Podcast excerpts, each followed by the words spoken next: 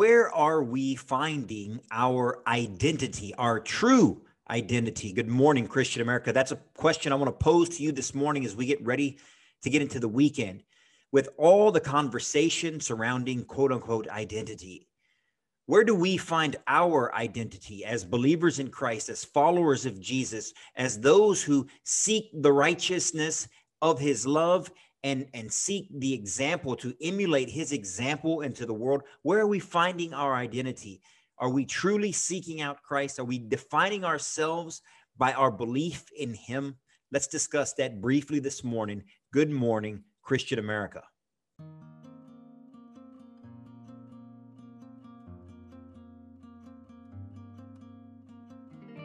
And good morning, Christian America. Eddie here, as always, representing the Christian American revitalization effort, where we seek to revitalize the Christian faith across our nation because it's so important. It's important because the world is in chaos.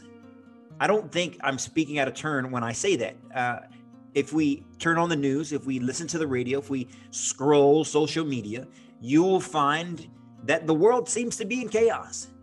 It's in chaos because we're confused. It's in chaos because we've lost our way. It's in chaos because the the truth of the gospels, the truth of life has been mis- misunderstood. It's been misportrayed. It's been uh, skewed. It's been misinterpreted. It's been misrepresented. Without truth, we have nothing. And, and, and as long as we have nothing, then things are going to be obviously bad. How do we turn that around? Who are we finding our identity in? How do we define ourselves? Do you call yourself, when somebody asks you a question, who are you? What are you? What's the first thing that pops into your mind? Is it, I'm a believer of God, I am a Christian? I put Christ first in my life, I believe in the scripture. Is that the first thing that comes to mind, or is it something else? Is it something else? I am a father. I am a a neighbor. I am a a Democrat. I'm a Republican. I'm a I work as a uh, teacher. I work as a you know office executive. Well, what, where are we finding our identity? Because I got to tell you, if you're finding your identity in things like your political stances, as your and your political parties, if you're finding your identity in your work, if you're finding your identity in the things that you have or the things that you've accumulated, the good, bad, or otherwise, if you're finding your identity in the color of your skin, if you're finding your identity in your gender, then I would pose to you you're finding your identity in the wrong areas.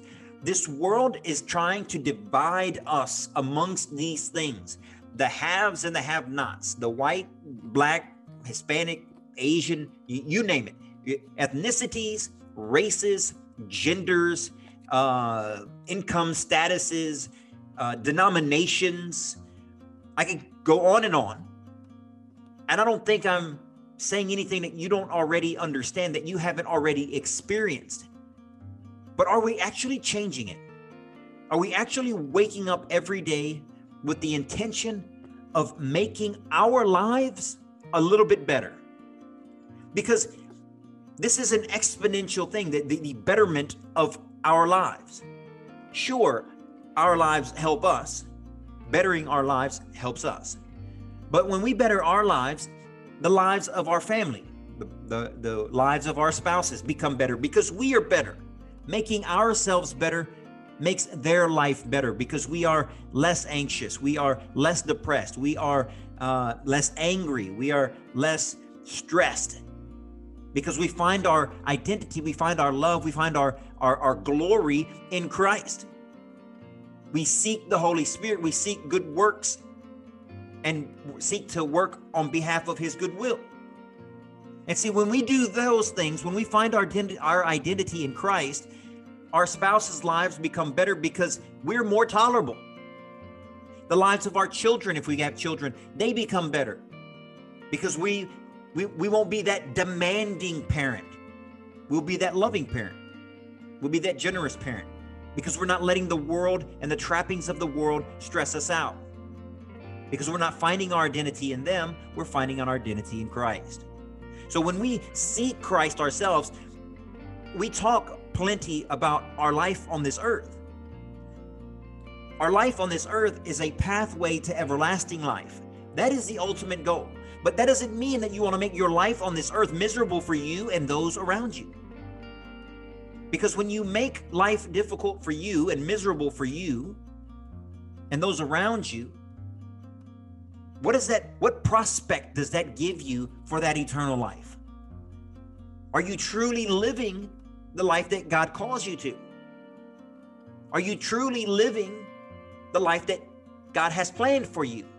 When you when you're down in the dumps, when you're in despair, when you're anxious, when you're overly ambitious, when you seek money and you and you become greedy, when you only want and want so that you can take and take rather than what Jesus says, what God has for you to give and give. How do you ever reach everlasting life in in these in this space where you're concerned with consumption and you're falling into the deadly sins of, you know, greed and gluttony and pride and all of those sloth and whatnot. Friends, we have to, as a community, as a people, but specifically as individuals, we have to find our identity again. We have to redefine our identity. We have to stop placing the attributes of our exterior ahead of our interior.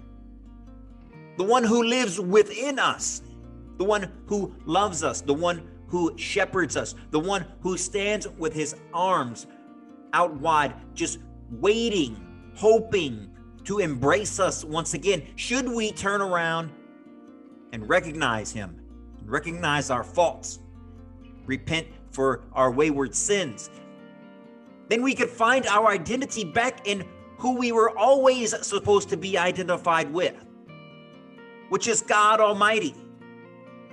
We must turn away from the divisions of the superficial.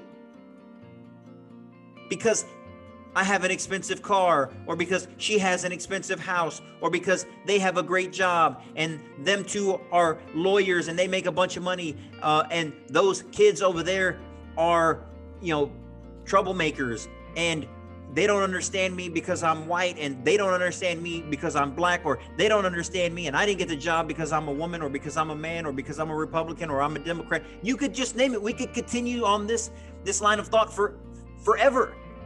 It never ends. It never ends. When you put your identity and who you are above God Almighty, above the one who made you, above the creator, we run afoul we run, a, we run afoul of God in a whole host of different ways that scripture uh, tells us not to. But in addition to that, we make our lives miserable. We make our lives miserable by concerning ourselves with those who watch Fox and those who watch NBC, those who watch, you know, this guy on TV or that gal on TV. Who cares? We're finding our identity in things that don't matter. How is that going for us? All the data, all the document uh, uh, documentation show that it's going bad. Anxiety levels are higher than they've ever been. Depression levels are higher than they've ever been. Suicides are higher than they've ever been. To those even most vulnerable, those with the most to look forward to are young people. Depression is up higher than it's ever been. Suicide is up higher than it's ever been.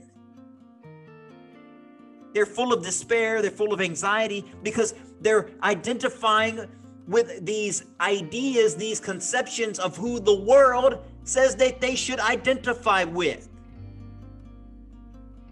Is that good for them? Is it good for you to identify yourself with the trappings of the world? So if you don't make it, then what? We all seek God. It's inherent in us. We have to understand that every single person was created by God and we were created in his image. He breathed life into us. He knit us in the womb. Scripture says that. I don't I'm not the one saying that. Scripture saying that. He made us a certain way. He made us to seek him, to seek oneness with him, to to understand him, to have purpose and meaning found in Him.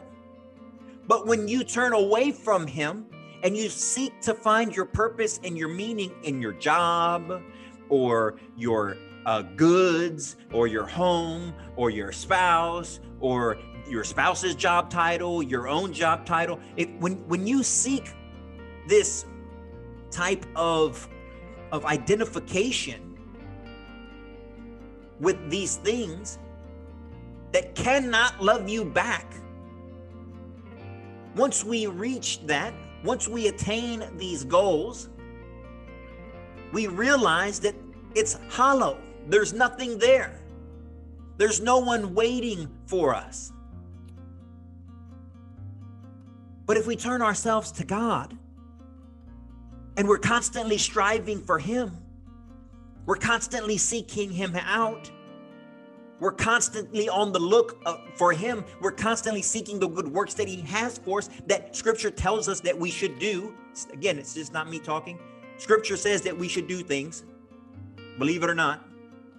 Believe in Him, love God with all our heart, mind, soul, and strength, love one another as we love ourselves, the Ten Commandments, and all of that. Yep, there's plenty more in here. Jesus says to obey the commandments, do all I have done, make believers of nations. These are action items. They're they're not just words on paper. They're they actually are meant to do, not just to read. When we actually take and find our identity in these things that God has given us, and we put him as our goal, the world changes. Because He actually loves us back. He actually is infallible. He actually creates everything that we have. He actually puts things in motion. When you seek these inanimate objects, when you find your identity in things that don't matter, like your skin color or your ethnicity or your gender or your job title or the things that you have. That doesn't love you back. There isn't anything there to love you back. It's emptiness. It's a goal that's hollow. It's an idea that has no substance. When we see Christ, He loves us back. We feel it. And it shows in our lives because when we seek Him, we seek the good works, we do the good things, our lives become better. The lives of ourselves not only become better, the lives of our spouses and our children and our neighbors and our communities. The community at whole becomes better because of you.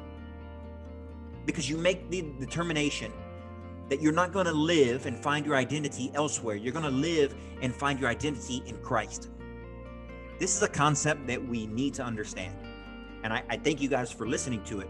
I, I hope you get something out of it. I hope this makes you ponder on where you're finding your identity, where you're finding yourself, where where are you placing yourself on this on these ever-changing spectrums of things that worry us or that we should be concerned with. Because concerning ourselves with Christ is the number one issue. Identifying yourself as a Christian is the number one issue. Following Christ first and foremost and putting Him and His love above everything else, finding your identity in Him first, as Scripture says, seek first the righteousness, the kingdom and His righteousness, and all this other stuff will be given to you. Jesus literally says that in the book of Matthew. Seek first the kingdom and His righteousness, and all these other things will be given unto you. Let's forget about all those other things. And let's find our identity today in Christ, in his kingdom, in his righteousness, in his love, so that we can experience him, thereby bettering ourselves. And that bettering of ourselves will have an experience of bettering the lives of those around us. Can we do that today? I challenge you to do that today. I challenge you to think on this today. The world is hollow and it's full of hollow dreams.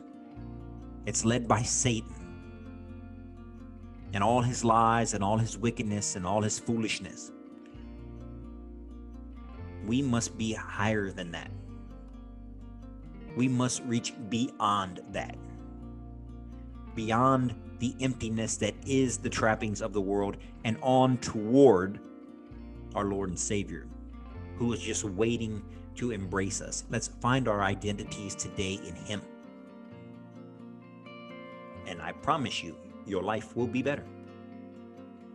And so, if you like messages like this, if you support what we're trying to do here, if you agree with it, or if you don't agree with it, comment down below. But I want you to engage with this podcast, engage with this content.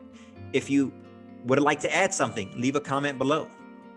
If you uh, if you approve or if you like what we're trying to do here, we encourage you to share this on your social media platform. There is no building, there's no place for uh, donations. We don't ask for donations. We don't seek donations. We seek participation. We want to see participation in the Christian American community, in the kingdom of God here on earth. Be a participant in that movement. Be a participant. You can also go to ChristianAmericanTees.com and pick yourself up Christian American apparel if you want to. If that's something that encourages you, that you can step out into the world and encourage others so that, that when they look at you, they see a believer in Christ and that your example matters. Because you don't know what that effect, that ripple effect will take place. You don't you we will never be able to judge that. There is no metric by which we can judge that. Only God knows what these interactions, what these ideas, what these conversations do over the long term.